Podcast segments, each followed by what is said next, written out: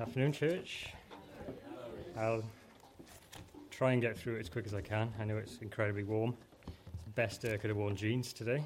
But, uh, um, but um, I'll just start with saying it's, it is a privilege to be getting up here, teaching God's Word.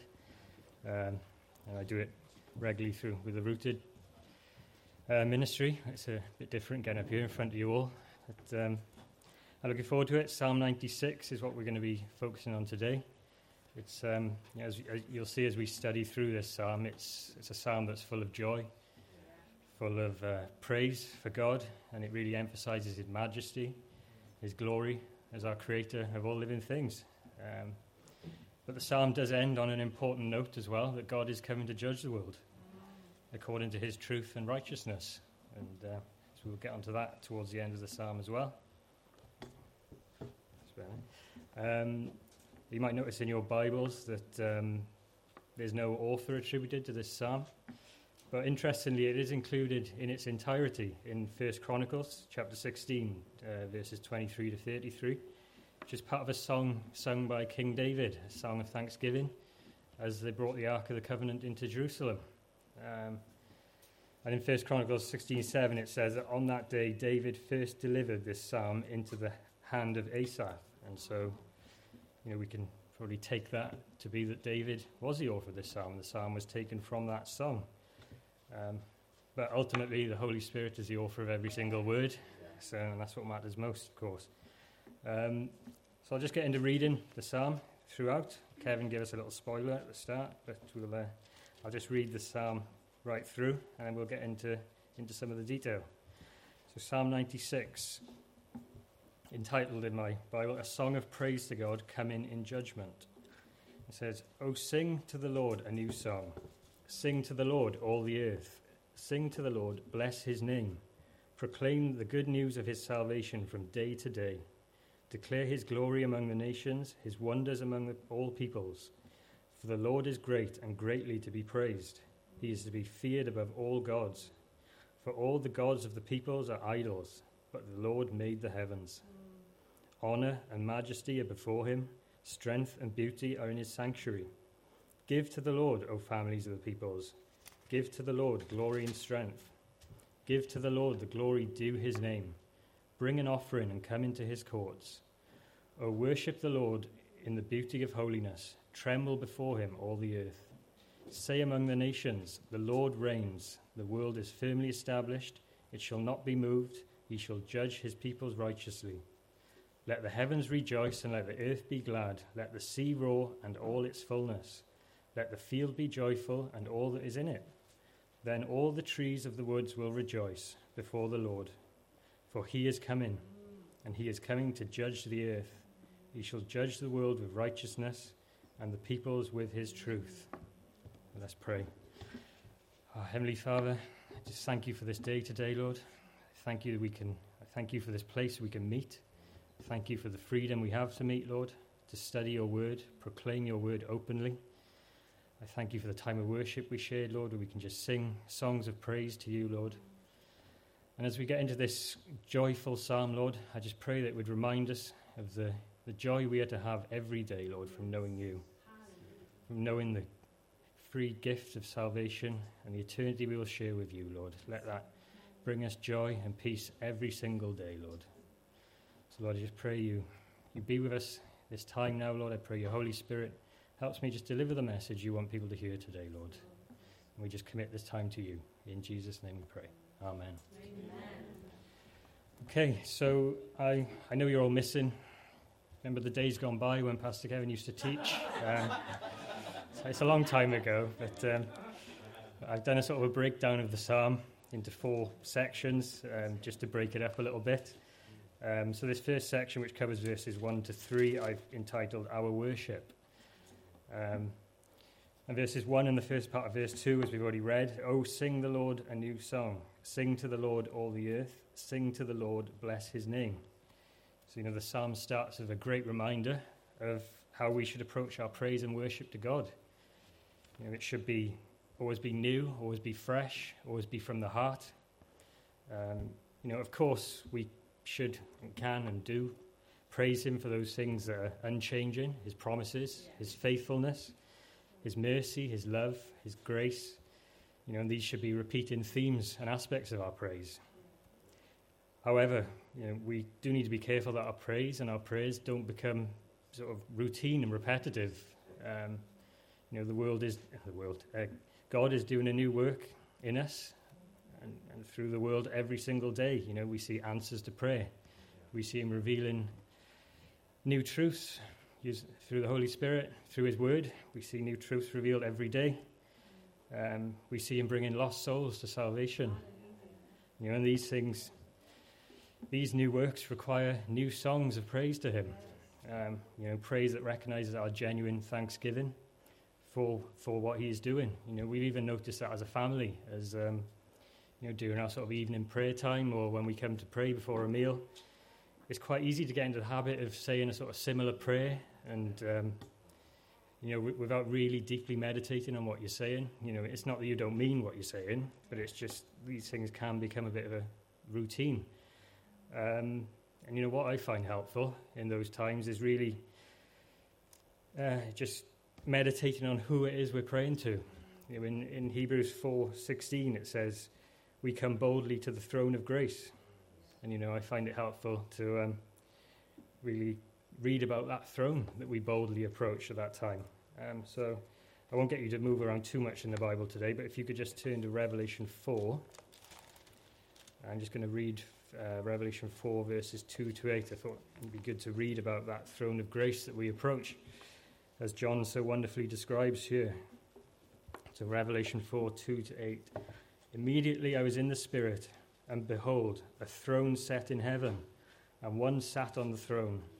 And he who sat there was like a jasper and a sardius stone in appearance. And there was a rainbow around the throne in appearance like an emerald. Around the throne were twenty-four thrones, and on the thrones I saw twenty-four elders sitting, clothed in white robes. And they had crowns of gold, crowns of gold on their heads. And from the throne proceeded lightnings, thunderings, and voices. Seven lamps of fire were burning before the throne, which are the seven spirits of God.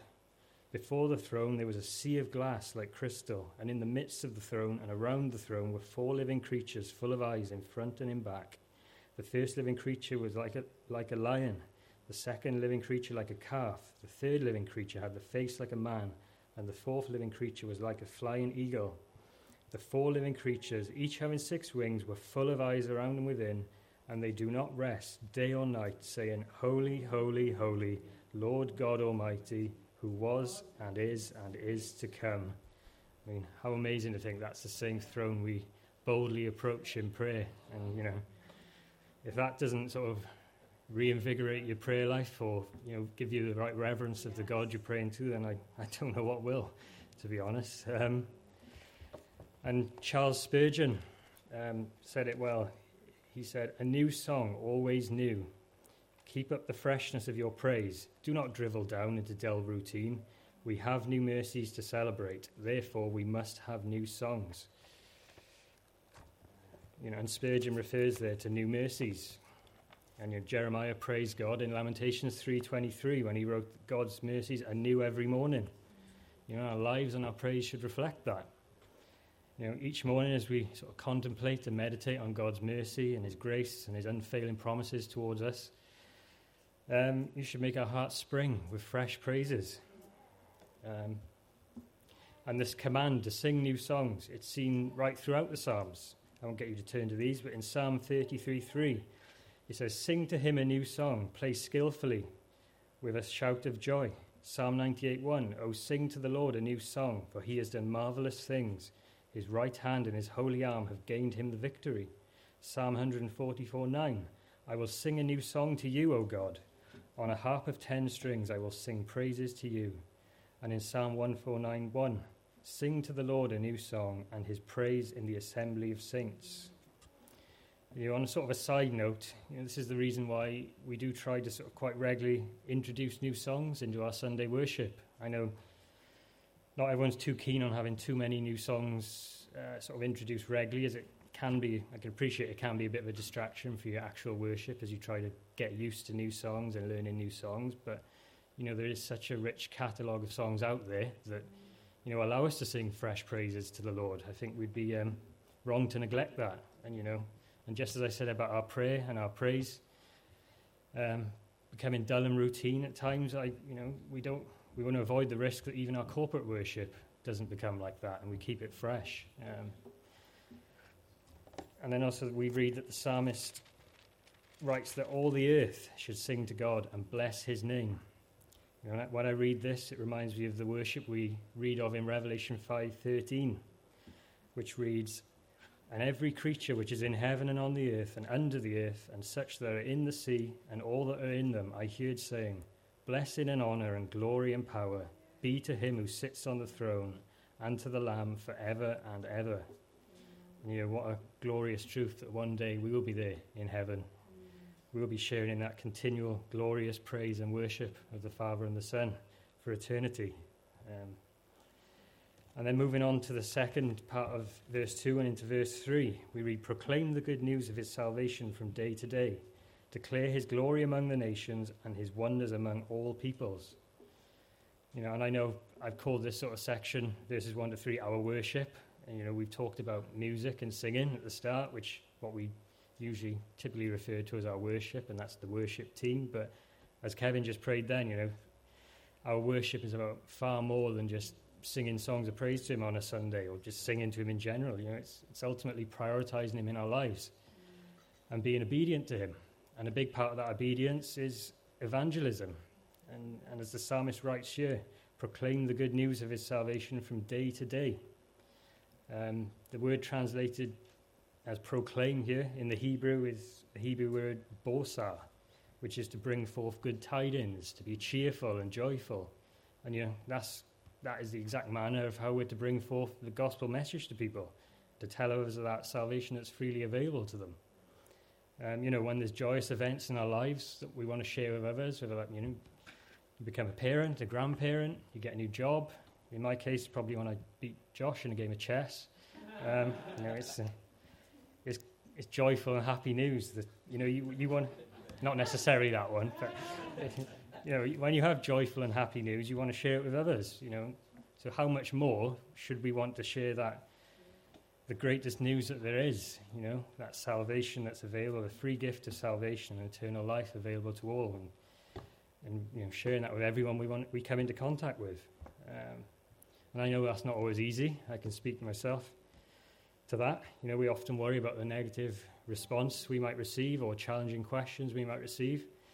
Um, we experienced a little bit of that when we done a, we went last week, a week or so ago, with Rooted down to the British Museum to do a, a sort of Bible tour, and you know we had a few chal- one or two challenging people and comments aimed our way as they heard Jesus' name being proclaimed. Um, but no, as, as born again believers, we have um, the Holy Spirit indwelling in us. You know, He gives us the boldness to share with others. He gives us the words to say at those times where we might not have them ourselves. And as Paul wrote in Romans eight thirty-one, if God is for us, who can be against us? And, you know, and, the, and the psalmist here, he uses very sort of proactive words to to um, sing of how we should share the news of our Savior. He uses proclaim and declare. You know, we don't just sit passively and wait for people to ask us about Jesus.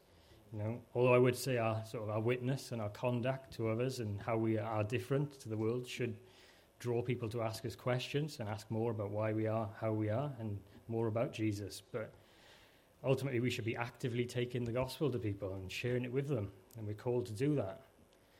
Um, and then at the end of verse three, and in verse three, the psalmist tells us to declare God's glory and his wonders. And I always think, what better way to do that than for a believer to share their testimony with others, you know, to share how their life has been transformed by the power of the Holy Spirit, how we have new lives in Christ. And, you know, what better way to declare the wonders that only God can perform than through our transformed lives, you know, and, and we attribute that to him, to no one else, and that brings him the glory he deserves.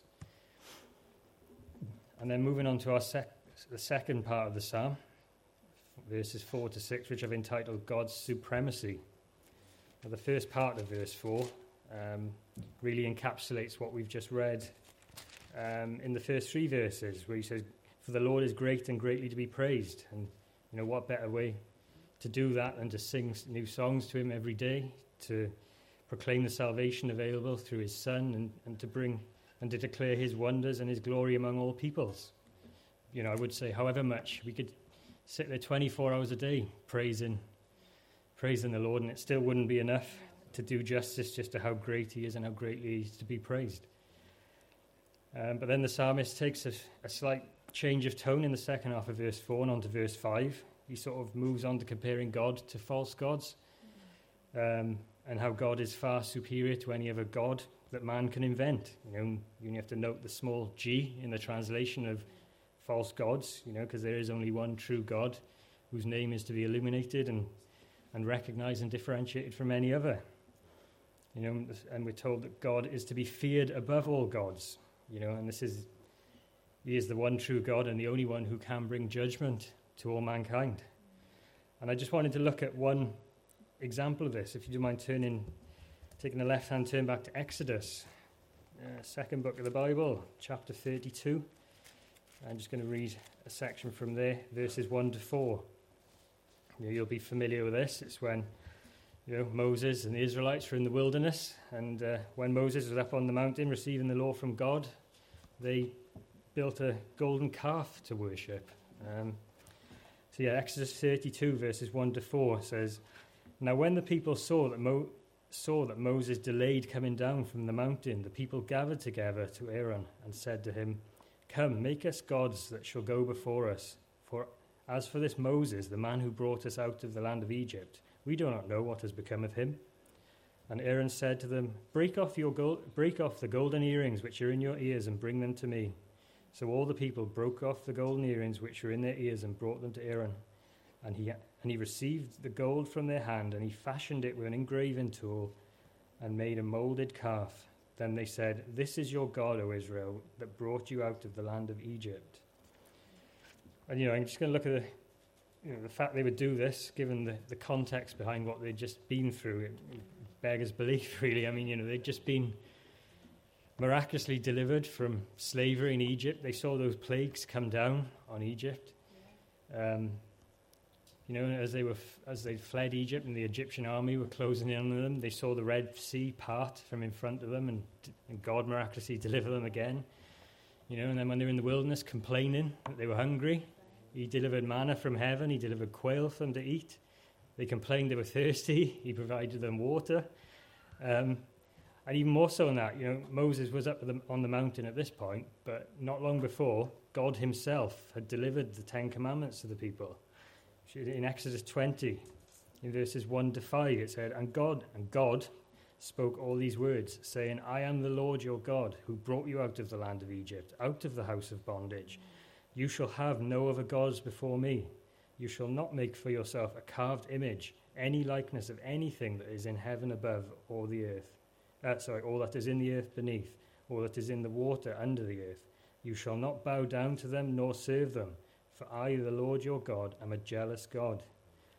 You know, and after this, the Israelites were in such fear of this, they actually asked that God's message had come from only Moses speak to them God's word from now on. They didn't want, you know, they were so fearful and thought scared they might even die that God speaking to them, that they asked that Moses only speak to them from now on. And, you know, and then after all that, Moses comes down after forty days on the mountain to this idol worship. It's just, it shows the heart of man, really, doesn't it?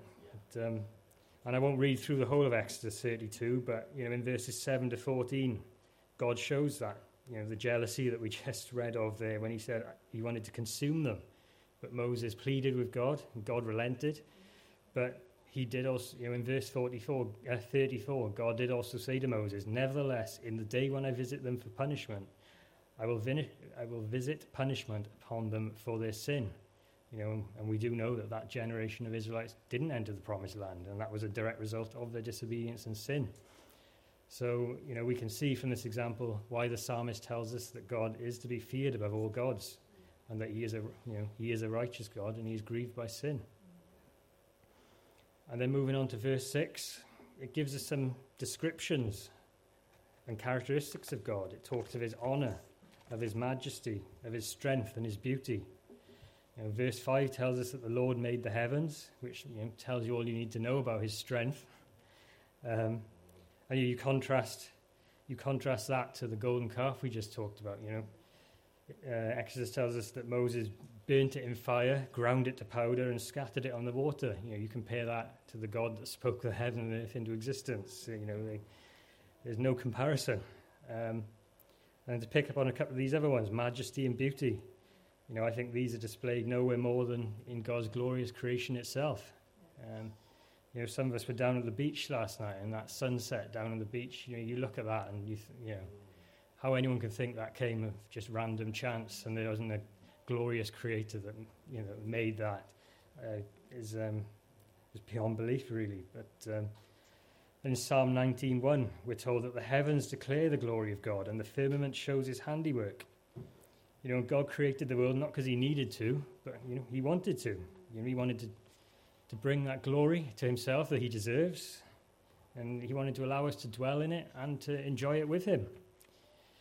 You know, sadly, obviously, sin entered the world and spoiled that to an extent, to a large extent, but, you know, through God's common grace, you know, all people are still able to see and enjoy the splendor of what he has made. You know, there's, I'm sure, ninety whatever percent of people down on that beach last night, Uh, you know, we're, we're unbelievers, but they still got to see and enjoy that marvelous creation. But that does lead us to an important and serious point.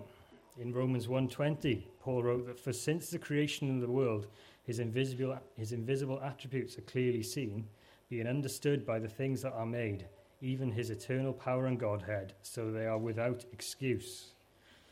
You know, and so that, you know, that common grace, I said, that allows everyone to see his creation, which displays his power, his majesty, his beauty, his strength that we're looking at. You know, Paul tells us in him, no excuse for anyone not to come to an understanding that there is an all-powerful, majestic God that created everything around them. You know, by extension, if there's no excuse for them to come to that understanding, there's no excuse for them not to submit to him in obedience. Um, and that brings us on nicely to the third part of the psalm, which is verse seven to the sort of first part of verse nine, which I've entitled Our Obedience. You know, these verses tell us how our love for God should reflect in our hearts and in our lives. You know, the psalmist sings, "Give to the Lord" three times in this section. Just like he said at the start of the psalm, sing to the Lord three times to, you know, emphasize the importance. You know, and we know if we walk in obedience to him, he will provide us with everything we need according to his will. He wants us to bring our requests to him. He wants to shower us with love and, and bless us. But you know, we're happy to do that and happy to receive from him all he's willing to bless us with, but how much do we give in return to God? You know, he should be, we should be giving him our thirst in everything, you know, and he should sit on the throne of our hearts. And, you know, that should be in all areas of our life, but I just wanted to specifically look at a few specific areas of our life where this can apply. First one being our thoughts. You know, he should be our first thought we have when we wake up. How can I glorify God today? You know, every decision we make, every action we're about to take, we should take it to God in prayer, and we should consider, you know, is what I'm about to do or say going to bring glory to God? You know, if the answer to that is no, then the logical decision is don't say it, don't do it. Um, our possessions, you know, verse eight says, "Bring an offering and come into his courts." And, you know, this leads me to think of the offering we give to church. And I know, you know, the treasure's up here, and that's it. Going to talk about the offering. Get, get your wallets out. No. Uh, but, but, you know, we do all have our own ways and means of deciding how much we give, when we give, and, you know, the amount we give isn't what, what's important at all. It's, are we putting God first when we make that decision? You know, when we sit down to, if you budget for the month or whatever, you know, we make a list. What, you know, is it our food, our bills, our mortgage, our insurances? You know, a little bit for socializing and or that thing I've been saving up for a while, and then get to the bottom, you know, is there anything left for God? Oh, you know, there's a few pounds left, I'll check that in this month, you know. That's not that's not how it should be, you know. God needs to be at the top of that list. And then, you know, I'm not saying we give every penny we have to God, but we do it sacrificially and we trust God to provide for the rest. You know, I'm sure, you know, many of us sort of, you know, come up with the amount we give each week or each month, however you do it, and think, you know, yeah, that's, that's, that's what I can give to the Lord this month, you know, with a genuine heart. But then, you know, we might go out a few days later and grab a couple of takeaways or buy that thing we've been saving up for for a while. And, uh, you know, I'm not being legalistic and saying you can't go and spend your money on anything you enjoy. Of course not. But it's it's about the heart. It's about putting him first in those decisions and sacrificing for him, and him not being anywhere lower than the very top of that list. You know, you've got that example of, in Mark twelve, the poor widow. Yeah. And she gave two mites to the offering. You know, everyone around her was giving out the abundance of their wealth. And Jesus was sat there watching. And, you know, he, he said to his disciples, you know, that, you know, that, that small, tiny amount that, that that widow there is given is, you know, it's more valuable, worth more than everything else that, that everyone else has put in that offering. You know, because it was a true sacrifice, a true heart for God and love for God. And, and you know, that's, a, that's an amazing example for us all. And then the last thing I wanted to look at on this section is our time. That's probably one of the most important ways we can give to the Lord, whether that's in our study of His Word, you know, in prayer, in serving the church, and in serving others. You know, if we're not investing time in His Word, which is one of the primary ways He speaks to us, in prayer, which is the primary way we speak to Him, then how can we possibly grow in our relationship with Him? You know, you, you, we've got a wonderful, loving church family here, but, you know, how do we all know each other? How do we all love each other? It's, we we get to know each other. We speak to each other. We share our lives with each other. We fellowship together. And it's the same with the Lord. It's exactly the same. If we're not putting that time in with the Lord, we're not going to get to know Him. And we're not going to, you know, and if anything, we'll probably be living with sort of at least one foot in the world. And... Uh, But Scripture's clear, we can't do that. You know, Jesus had strong words about this. And in Matthew six twenty-four, He said that no one can serve two masters. Either he will hate the one and love the other, or else he will be loyal to the one and despise the other. You can't serve God and mammon, which is sort of wealth and possessions. Um, and then I said about seeking to serve others. And you know, what is most likely to be appreciated and needed when you're looking to serve others and seek out the needs of people is your time, whether that's, you know, grabbing a coffee with someone for an hour, or spending the evening with someone you know is lonely or in need of companionship and fellowship, or whether it's someone you know needs to talk about something in particular and they need some wise counsel. I mean, Second Timothy three seventeen tells us that the word of God is given to us so that the man of God may be complete, thoroughly equipped for every good work. You know, it doesn't say the pastor is equipped for every good work. You know, it applies to us all. It's every believer in Christ. We're all called to minister and counsel to our brothers and sisters in Christ. Um, and, you know, and to do that, we all need to know the Word of God to be able to do that. Or, or you know, another way of serving is could be helping practically. Even something as simple as giving someone a lift in your car. You know, sounds simple, but it's still serving. You know, and, you know, sometimes we won't want to do these things. We might not have a lot of time, or, you know, busy day at work, we're feeling tired, or, you know, we had pl- our own plans. We fancied sitting down watching some T V or whatever it might be. But Paul wrote in Galatians five thirteen, "For you, brethren, have been called to liberty, only do not use liberty as an opportunity for the flesh, but through love, through love, serve one another." You know, ultimately, if you are going to choose your own feelings and what you fancy doing in those circumstances, you are serving the flesh. You know, and that's contrary to that sacrificial love and compassion that we're called to show. And, you know, it's the same love and compassion that Jesus showed, showed to us on the cross. And then just coming on to the final section of um, of the psalm, in in verses, the end of verse nine up to the end of verse thirteen. I've entitled this section, God's Judgment. Um And in verse, the second part of verse nine, it says, "Tremble before him, all the earth." Now, tremble here, that comes from the Hebrew, Hebrew word cool, I think it's pronounced, which gives the idea of sort of writhing in pain or fear. You know, I suppose the best way you could look at it is that instinctive reaction that someone gives when they're about to get hurt or, or see something happen that they can't do anything about, or when they do get inflicted with pain or what it might be. But the point being that, you know, God's judgment should be something that brings a strong sense of fear to us. Well, I say to us, but to those who reject him. Um, you know, we're no longer subject to God's judgment for sin, thanks to the blood of Christ. You know, and the psalmist says that all the earth will tremble. And, and this brought to my mind um, those bold judgments that God is going to pour out on the earth in the, in during the tribulation at the end times. And... Um, I won't ask you to turn there, and I won't read the whole whole sec, the whole verse uh, chapter. Sorry, what I will do is just read the headings that it's got in my Bible for each judgment. I know they're man-made headings, but they give a good they give a good sort of um, idea of why the whole earth should be trembling when that time comes. So you've got the first bowl, which is loathsome sores. The second bowl, the sea turns to blood. The third bowl, the waters turn to blood. The fourth bowl, men are scorched. The fifth bowl, darkness and pain. The sixth bowl, Euphrates dried up. And the seventh bowl, the earth utterly shaken. And um, remember at that time, well, I believe anyway, I know there's various beliefs on this, but my belief is that the church won't be present during this time. I believe we will have been raptured prior to the tribulation. The reason I believe this is that I just can't comprehend in my mind how a, a loving God would call us to salvation, bless us, call us, you know, shower his love on us, and then want to put us through those final days, those days when, you know, you think the world's evil now. You, uh, when the Holy Spirit's been removed and, you know, there's no restrainer there, and that, that'll be a true time of evil. And I just struggle to see how God would allow us to go, the church to go through that time. And yes, I know there will be tribulation saints on the earth at that time, those who come to salvation during the tribulation. But this judgment ultimately is for those who have rejected the Lord and have not called on Jesus as their Lord and Saviour.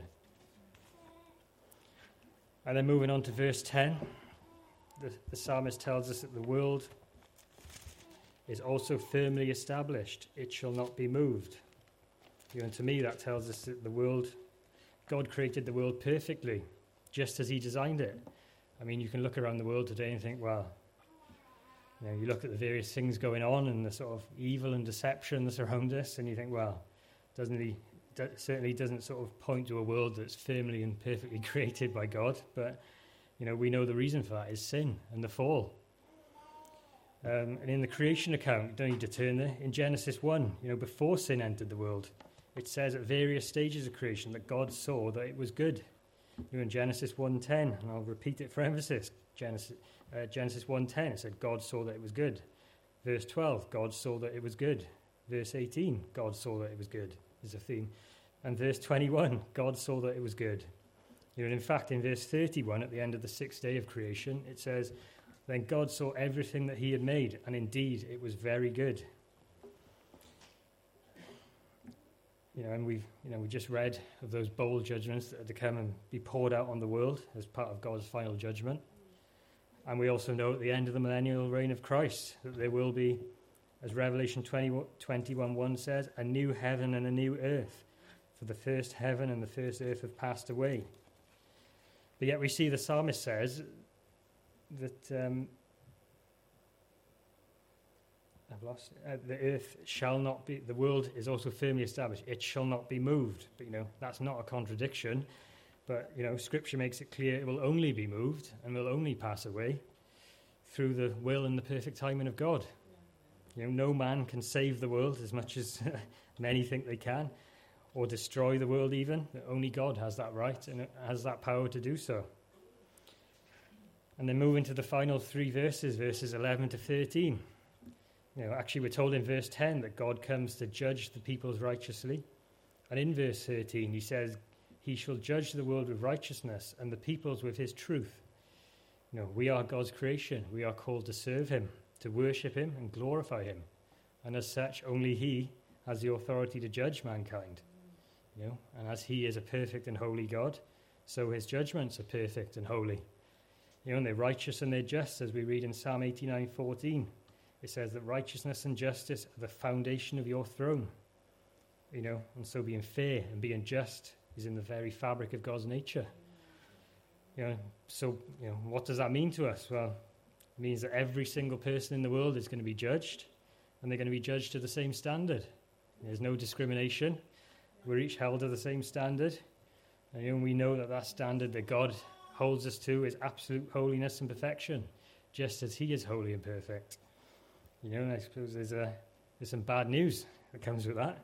You know, because of sin, because we are born into sin, none of us, not one of us, will ever be able to achieve that standard of ourselves. You know, and, and we all, every single one of us, deserves rightly to be found guilty in God's eyes, in front of God. And we know the punishment for that ver- guilty verdict is eternal separation from the presence of God, eternity of misery. You know, and that is the only fair outcome every single person to be born, except for one, Jesus. You know, as we all, apart from him, fall short of the glory of God. Um, you know, many non-believers will come up to you and say, oh, how unfair is it that your God allows people to die unsaved and go to hell? But it's quite the opposite. It's the fairest outcome for everyone, and for everyone for their sin. But, you know, after that bit of a downer, there is good news. You know, through God's mercy, you know, he did send his only son, only begotten son, Jesus, to the world to dwell as a man and to live that perfect, holy, sinless life that none of us will ever achieve of our own. The reason he done this is he would die on the cross and be that perfect sacrifice. You know, we're told in, in Scripture that the wages of sin is death, and the only atonement for sin is the death of a perfect sacrifice. And there's only one that could be that perfect sacrifice, and that's Jesus. Yes. You know, he didn't just come to die for some sins, or some of those that aren't quite as bad as others, or the sins of some people. He chose, he, he died for all sin. You know, no S at the end, all sin. You know, and to complete his work, he rose again from the grave, and he conquered death and conquered sin once and for all. And that is a wonderful truth for those of us here who accept Jesus as our Lord and Saviour. You know, he is that perfect sacrifice for sin, and now we can stand innocent before God. You know, and how is that? Well, we accept that we are sinners. We accept that we are in need of saving from our sin. It's not enough to accept we are sinners. We need to accept that we need saving from that sin. And we have to accept that the only way to be saved from that sin is accepting Jesus' sacrifice on the cross. You know, and if we do all that, we accept all those things, we are cleansed through the blood of Christ. We are a new creation in him. Colossians three three tells us that for you died, and your life is hidden with Christ in God. And so now when God looks at us, he sees Jesus. He sees an innocent man standing before him. And in Second Corinthians five twenty-one says that for he, he made him who knew no sin to be sin for us, that we might become the righteousness righteousness of God in him. You know, and the psalmist tells us that God is coming to judge with righteousness, and we're now counted as righteous through the righteousness of Christ. And praise the Lord for that. I know it's a bit warm, but getting on to my final point now. Um, just wanted to, the final thing I did want to look at is end on end on a joyful note.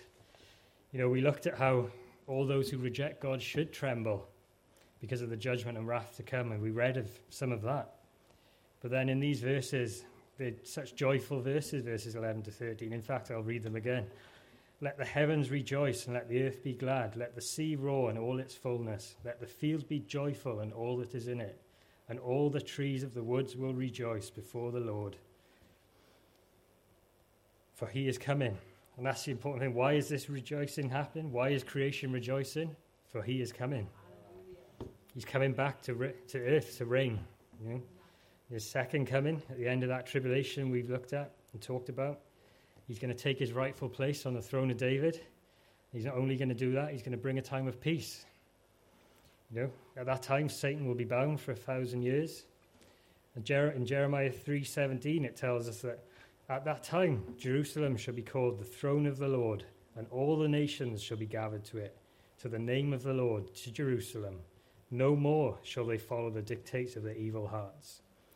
And in Micah four three, it adds that nation shall not lift, lift up sword against nation, neither shall they learn war any more. You know, things won't be perfect at that time. There will be a time after that when things will be perfect, as we'll look at. But at that time, there still will be those born during that time that will make a decision not to submit to Jesus as Lord and Saviour. But he is ruling on earth at that time, and we're told he's ruling with a rod of iron. And so there will be peace on earth.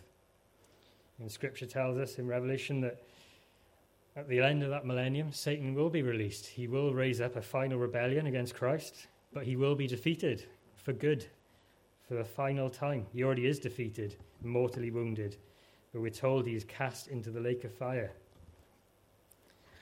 And that's when the good, and that's when the good stuff really starts. You know? Yeah. At that time, we usher, you know, that ushers in our new. the new eternal heaven and earth that are promised to us in Revelation twenty-one and twenty-two. And, you know, for anyone here who does confess Jesus as their Lord and Saviour, I do just want to end with a few descriptions of this eternal home that we get to look forward to.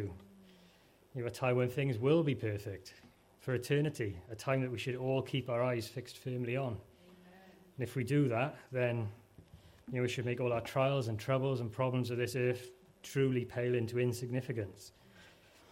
Revelation twenty-one four, it says, "And God will wipe away every tear from their eyes.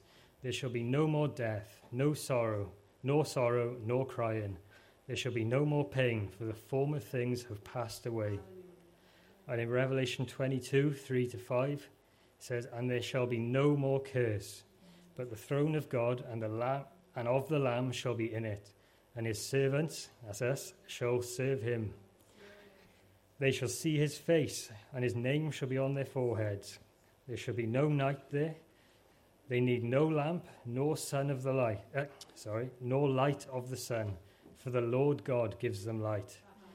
And they shall reign forever and ever." Okay. Church, are you looking forward to reigning yes. with God forever and ever? I know I am. Yeah. Let's pray. Heavenly Father, I just, well, what else can I thank you for, Lord, for that time where we will reign with you forever and ever in eternity, Lord. We can't even in our, in our finite minds, Lord, really truly imagine what that time will be like, but we know it will be perfect. We will have nothing more, no more worries, no more pain, no more suffering, no more problems, Lord. We will just have our eyes fixed on you, Lord. I can't imagine there will be time to do anything else, Lord, other than to just praise and worship you. But Lord, while we still are here on this earth, I just thank you for that joy and peace that we still can have from knowing your truth, from knowing that our sin is nailed to the cross, Lord. So, Lord, I just, I do thank you again for this time, Lord.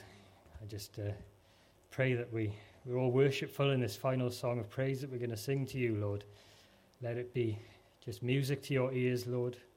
Let us sing from our hearts, and let us just be full of praise for you, Lord.